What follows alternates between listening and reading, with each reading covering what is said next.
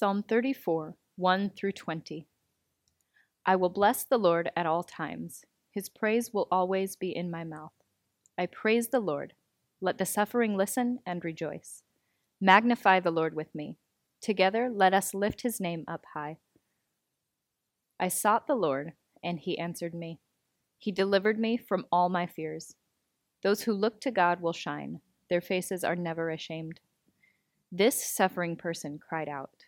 The Lord listened and saved him from every trouble. On every side, the Lord's messenger protects those who honor God, and he delivers them. Taste and see how good the Lord is. The one who takes refuge in him is truly happy. You who are the Lord's holy ones, honor him, because those who don't those who honor him don't lack a thing. Even strong young lions go without and get hungry, but those who seek the Lord lack no good thing. Come, children, listen to me. Let me teach you how to honor the Lord.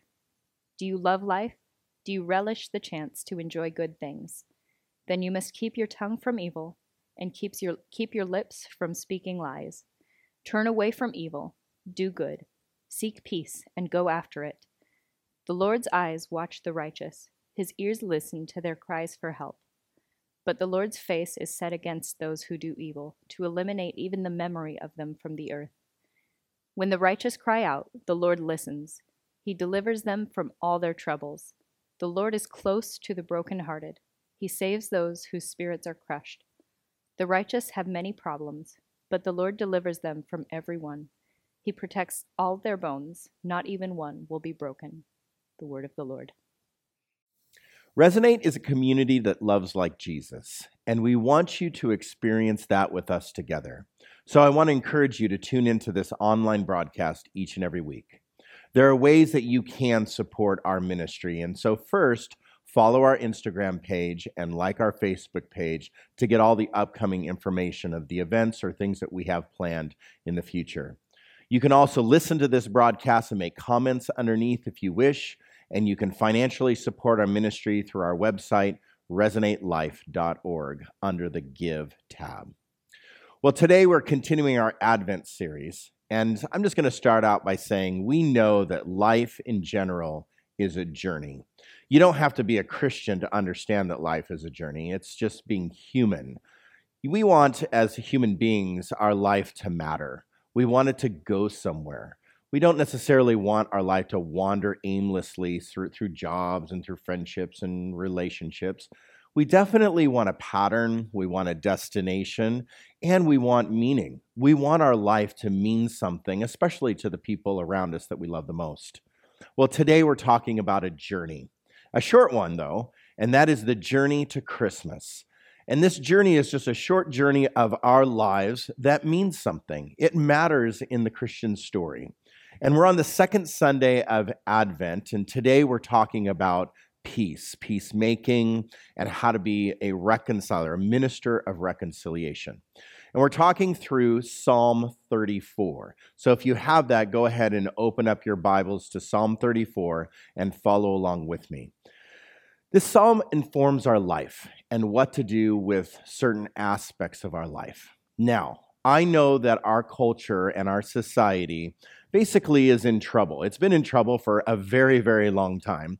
And in the last couple of years, it seems like trouble has mounted. We've seen lots of injustices. We've witnessed and endured violence and such things, racism and inequality of all kinds. I once was talking to a Latina American and how racism impacts her life. People treat her differently because of the color of her skin she shuts down basically and it stuns her every time kind of catches her off off off guard. Some people think that this behavior is not real like racism is not a real thing.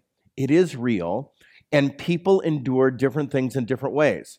You might not be experiencing it in your life in such ways or directed towards you and your person but just because it, we don't experience it doesn't mean that it's not happening it's very real, and it's active in the amount. And it's very uh, the amount of hate and prejudice we see in the world is mounting.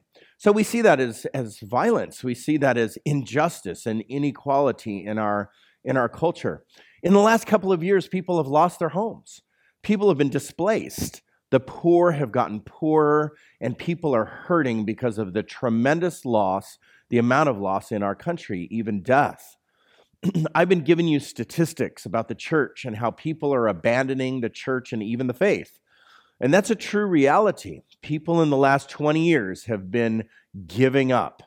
So, something that is America's dirty little secret is 42 million people in our nation are food insecure. People go to bed hungry and do not have enough to eat. That includes 13 million children. In the last 20 years, there's been a lot of suffering, especially since the Twin Towers and 9 11. Acts of terrorism, hunger, natural disasters, violence, war. These things have hit us personally in our homes and in our world, our nation and our world at magnitude. So, this is just a list of all the cultural disruptions that can create large amounts of disruptive lack of peace in our lives. It creates all kinds of fear in our life.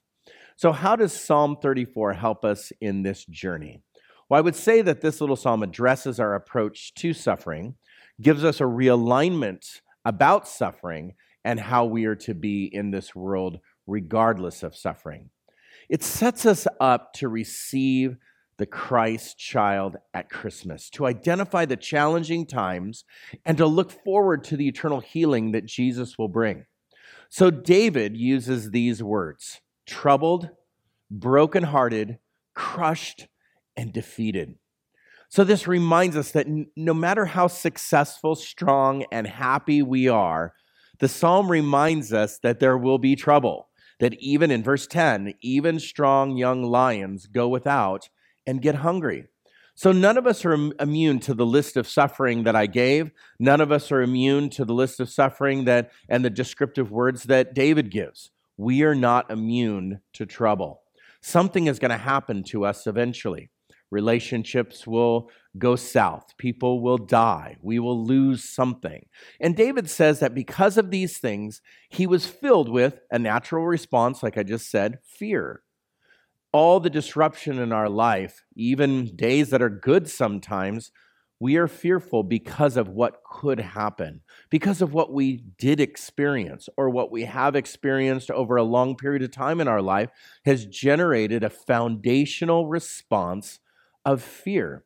It is the nature of human nature, actually, to be fearful, to fight or flight, right? We have that nature inside of us. And God tells us, regardless of that nature, even though we want to, to fight or to, to, to fear, we need to find a perspective. We need to enter into an idea of peace making. Now, that, that kind of strength goes beyond my human understanding and and just the the magnitude of the power of forgiveness and peacemaking and reconciliation that goes beyond my understanding as well. So david gives this like little secret. He gives this formula and we have to understand something in our lives. If you don't understand the destructive nature of fear you're not going to understand how to step out of the destructive nature of fear.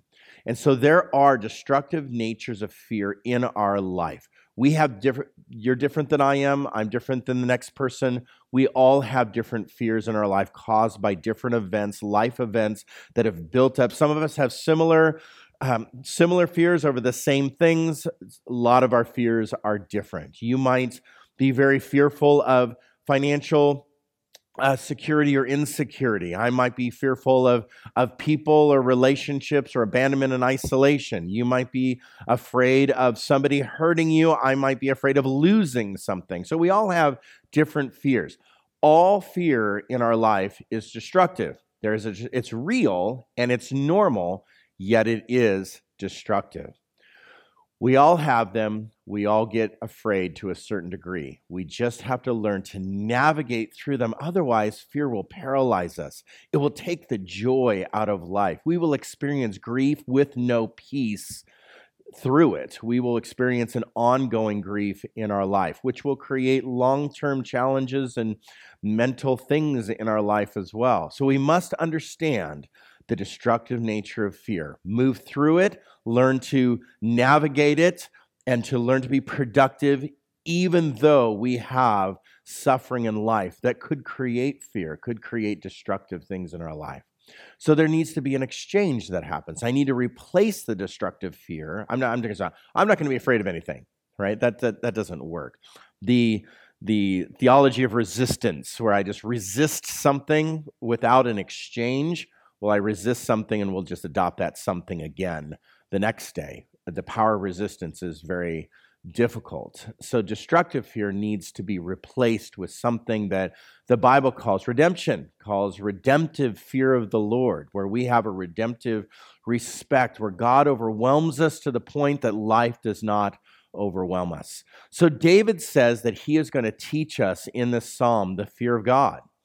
And this is a respect of God and that God has for us as well, that it's a learned experience. It's a relationship that we can have with our Creator. So the fear of God is a learned aspect, even though the fear of of life or the fear of culture or society or what can happen because of sin and dis- disruption and destruction, that's kind of a natural fear. The fear of God is a learned exercise that we must journey in pilgrimage through. So we must exchange our earthly fear for the fear of God. And I want you to look at these two things navigate through, journey with me, and define these for your life. Look at your own fears and what, and what has defined you, the fears that have defined you in in our lives. Yours are different than mine again. And so if we don't exchange, then fear will begin to define us for the rest of our lives. So a deepening relationship with God, we can be overwhelmed with the fear of God versus the fear of death, loss, and trial and suffering in our culture, in our society. So there's a reality to destructive fear. In the story of David, we see that he's a shepherd, and God comes along and handpicks him as the next king of Israel. And the only problem we see in this story is there's already a king. If you go back to Samuel, the books of Samuel, you'll see that there's a king named Saul, and Saul was not keen on being replaced by some young shepherd boy, David. So Saul becomes obsessed with David, wants to kill him through this story, and David ends up in this town called Gath, and Gath is the hometown of Goliath. So already killing Goliath, he thought he could hide out there, and they, they basically wanted to kill him too. And so in the psalm, and at this point, David is drowning in fear, that we see in verse 4 and he prays. And he doesn't pray to necessarily deliver me from Saul or deliver me from these people or deliver me from suffering. That's not what that's not what David is praying. He's trying to show us that through this prayer that we need not the circumstances to necessarily change. We, we want them to change eventually, but what needs to change first is what's happening on the inside that our fear is what needs to change and begin to exchange. So in verse 4, it says, I sought the Lord, and he answered me. He delivered me not from a person, not from a situation, but he delivered me from all my fears. From all my fears. So the word that David uses here in the Hebrew, this word means we're confronted with something that basically is beyond our scope of understanding or ability. We can't handle what's being thrown at us, which creates an immense amount of fear beyond what we've learned, beyond our skill set, beyond our abilities, beyond what our mind can handle. Basically, it's an overwhelming experience. An overwhelming superior experiences in our life fill, fills us with this emotion or this response of fear. None of us are immune to this. Like I said before, something is always out there that's beyond our ability to handle. And we're that we're that that that young like lion that basically becomes a small little lamb animal like in these situations. We're weakens with fear. We become unproductive with fear. We stall out. We basically go through a mental paralyzation through through fear. So we need to learn to deal with fear, mitigate fear, navigate through fear, and handle fear, because otherwise it's going to grow so large inside of us that we're basically, we could turn phobic, we could turn unproductive, we could turn complacent in our lives. So David says that there's one way to deal with fear. You can't change your circumstances, but you definitely can change your perspective.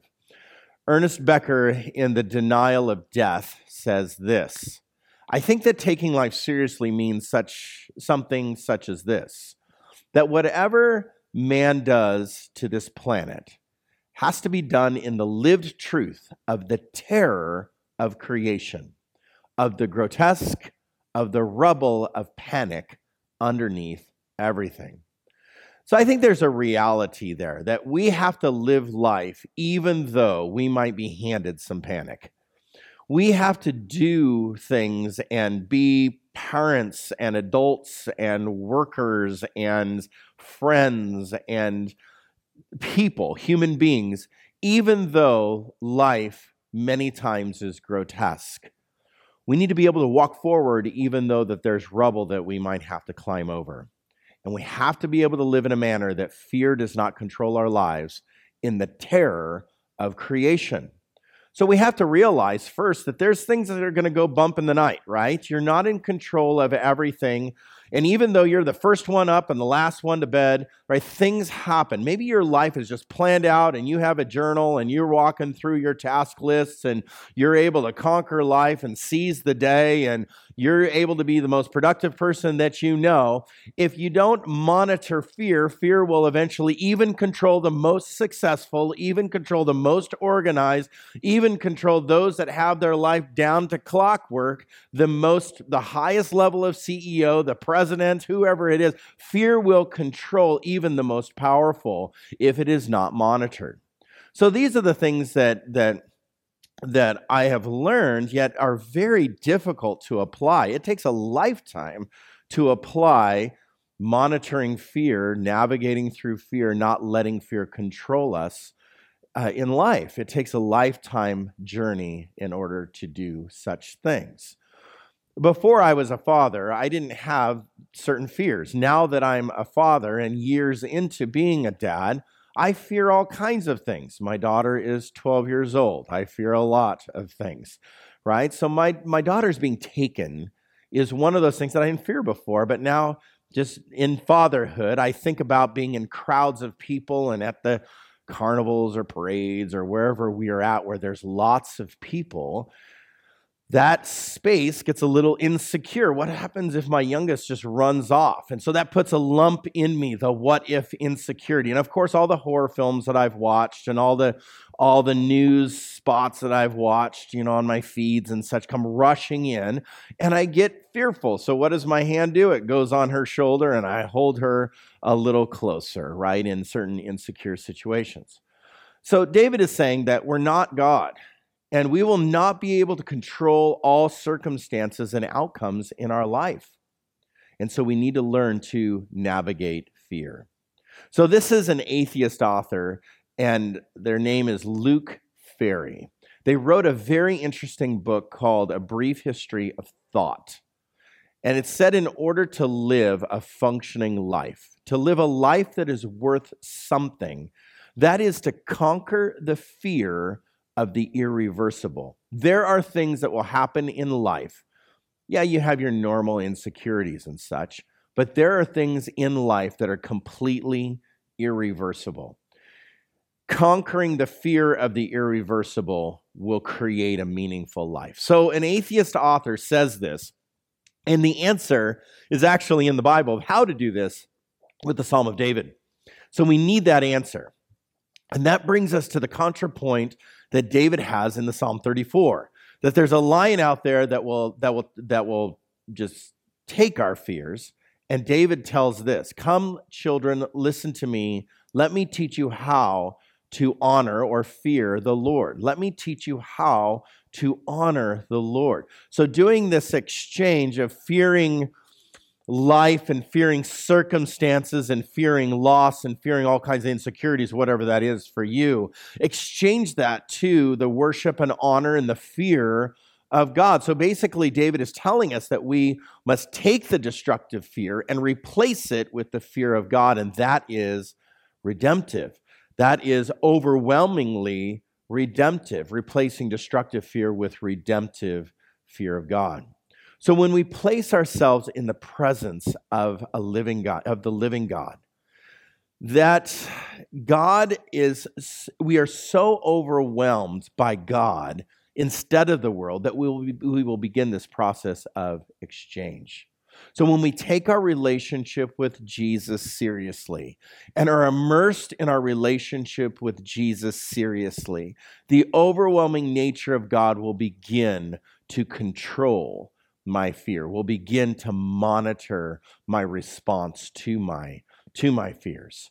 The reverence then is restored. The reverence in my life then is is redeemed. When you think about the things that you experienced 20 years ago, oh, that's not that big of a deal anymore, right? It takes a lifetime for things to not be a big deal. And God is looking at us saying, I'm a bigger deal than anything that could happen in your life. So the poverty that we feel in life, exchange that for the humility that you feel in the presence of God, that will begin to feed you even though you feel poverty in society. So, the glory of God, basically, David is saying the glory of God will never destroy you, but always lift you up. So, I've stood in front of large art pieces before and, and very old art pieces, like, like in Amsterdam, some of the museums in in Italy or some of the museums all over the world in Europe and even in South America and such. And you, you stand before incredible art pieces that, that are overwhelming. It, it puts you in a state of like awe when you look at certain, especially religious paintings, Christian religious paintings that, that depict a, a scene that you've always read in the Bible that you know about in the Bible, and it's now in visual form in front of you, you are just taken back and overwhelmed. One of those pieces that is just incredibly overwhelming to me is the Pieta in the Vatican in Rome. And Michelangelo carved the Pieta out of, out of stone, out of marble. And there is an incredible, overwhelming nature to the Pieta. And the, the, the detail, the beauty of it, the perfection of it. I mean, some people, you will stand and, and you can't touch it and you have to be away from it. You're like looking onward into it. You actually just stand there, and some people just begin to cry in front of such a beautiful piece of art. You're in the presence of beauty, you're in the presence of something that has taken time to create, long period of time to create, and has lasted lifetimes. You're, you're standing in front of an ancient piece of art, and you're literally overwhelmed by the presence of marble. So think about the presence of God and how overwhelming the actual presence of God would be, and what that would do to our fears. It would put earthly fear in a very good perspective.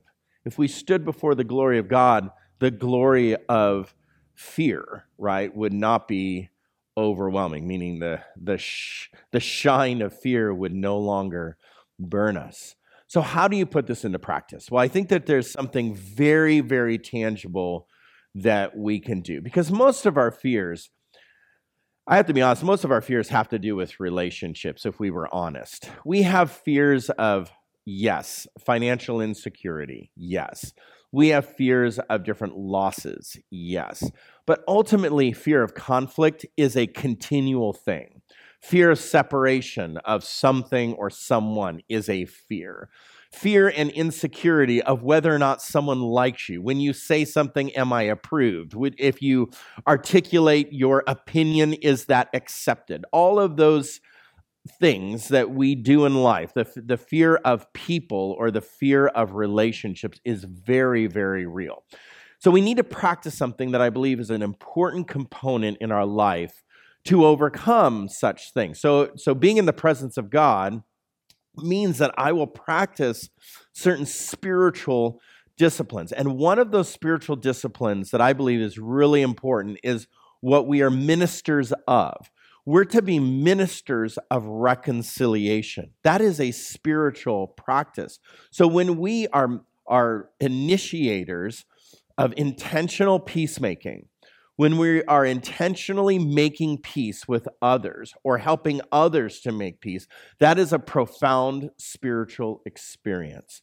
And when you engage in such things and participate in such things, think about, think about the weights that are lifted off of you when you know for sure that somebody affirms your relationship with them. I was just in a meeting the other day with with the coffee shop that we own, and we rent a building. And one of the one of the the uh, the executive team leaders that manage this building spoke authoritatively right in me, affirmed who we were as people and as a company, but just spoke so much affirmation and goodness right into my mind and into my heart. When I listened to that and I experienced that, it put me at peace with my relationship with this executive team.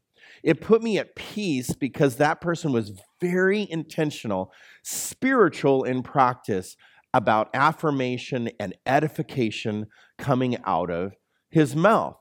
That's an alternate practice. That's not something that we think of as a spiritual practice. And a lot of our Christian practices, we are, are self realization type things, like we worship or we have spiritual disciplines or, or physical provisions, let's say, like tithing or feeding the houseless or providing meals for our, for those that are sick or in need right so those are those are self-realization or physical pr- provisions when we have destructive practices in our lives, we erode our ability to have relationships. And God is telling us here that we need to replace destructive behavior with redemptive behavior. And that's a spiritual practice, that we exchange destructive practices for constructive spiritual practices. So this psalm tells us turn from evil and do good. So we turn from that which is bad and destructive and doing goodness. We, we pursue goodness. And one of those ideas that David gives here in the psalm is we seek peace and pursue it. So, turning from evil and doing good, actually, we will seek peace and pursue peace in our life. So, the constructive practice is to seek and pursue peace. This requires the act of reconciliation, this requires intentional peacemaking. So, during this Advent season, in the season of waiting, this is the time that we can seek and pursue peace. Before the coming of the Lord, let's get our relationships right, right? That's what this season of waiting. Why are we waiting? We need to get our and begin this this this season with making sure that we are taking steps in relationships that we have that might be unreconciled, that might be divided, that we might have hurt somebody or done something that has created a sense of separation. I find that I find it very interesting that usually human beings don't do anything until there's a deadline in front of us, right? And if I said by Christmas your relationships need to be headed down some kind of mending, right? You need to go to those that you've offended or they've offended you, and you need to offer the forgiveness and be the initiator of the apology and the forgiveness. So, the first question that you might have is well, why would I do such a thing? Like, why am I doing that? Now, why why bring this up? Why is peace a part of the Advent? Why is peacemaking a part of the Advent? Well, I know that Jesus came and made peace with the whole world, eternity, made peace for all of eternity, and put Satan under his feet, right? We, we know that idea, that very spiritual idea of peace. But a simple response why would I do, why would I act out in peacemaking and reconciliation now in the Advent? And, and there's just a simple response it makes our gifts more pure. See, when you have unreconciled relationships and you're hurt and you're dealing with destructive behaviors and destructive relationships and responses and fears in our life, we give from a partial heart. We give from a partial intention. We give from a partial self. But when we're healed, we have reconciled relationships. When we feel whole, when we feel good about who we are and who we know, and our relationships are moving the right direction, what comes from us is more pure of heart. What comes from us is more wholeness. The gift comes out of such healing. The gift comes out of such reconciliation. The gift comes out of what Jesus did for us, we're doing for others. What Jesus did as he reconciled the whole world, we're uh, engaged in that sense of sacrifice and reconciliation and blood spill that Jesus blood spilled for us, that we are blood spilling and, and, and, and we're sacrificing for, for others in reconciliation. So I want us to and encourage us to seek intentional peace during this time because then, therefore, hurt people hurt people, right? when I begin to heal, healing comes from healed. Healing joy comes from, so we're moving towards joy and love. Joy and love comes from a healed soul, a healed heart. In Luke 2, this is a sign to you. You will find a baby wrapped in cloths and lying in a manger.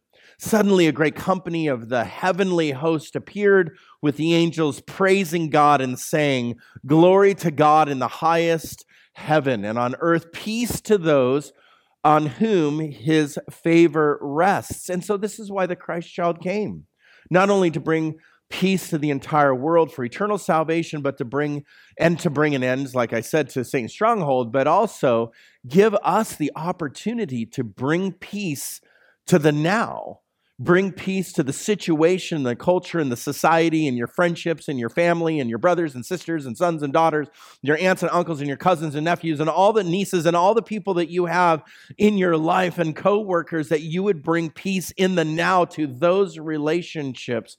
And that is the peace that we bring the earth because the Christ child is. Is coming because we are in the Advent. And what does that do? That which comes from us, that which comes out of us, that which is given in our generosity to others is given in a pure of heart, is given in hope, is given in love, and is given in joy, and is given in the waiting and is given in Christ. And I hope and I pray that you just take this moment in this advent to, to begin the just the this the simple steps maybe it's a letter maybe it's a phone call maybe it's a text maybe it's an email maybe it's something that you can do to reach out to just build one step bridge during this season. They begin the process of reconciliation, that you become the minister of reconciliation, the minister of intentional peacemaking. And I pray you take that opportunity during this time. Let's pray. Father, thank you for, Lord, the reason you came is to bring peace, to bring love, to bring joy, and to bring hope into this world. Lord, thank you for the Advent season that during this time, Lord, we can model peace, that we can give peace to others. Lord, goodwill to others. Lord, that they would know you one day, that we would turn people towards you, turn their feet towards you because we love them in such ways as we talked about today. Lord, thank you for the gift of peace. Help us to be ministers of reconciliation, of intentional peacemaking. In Jesus' name we pray. Amen.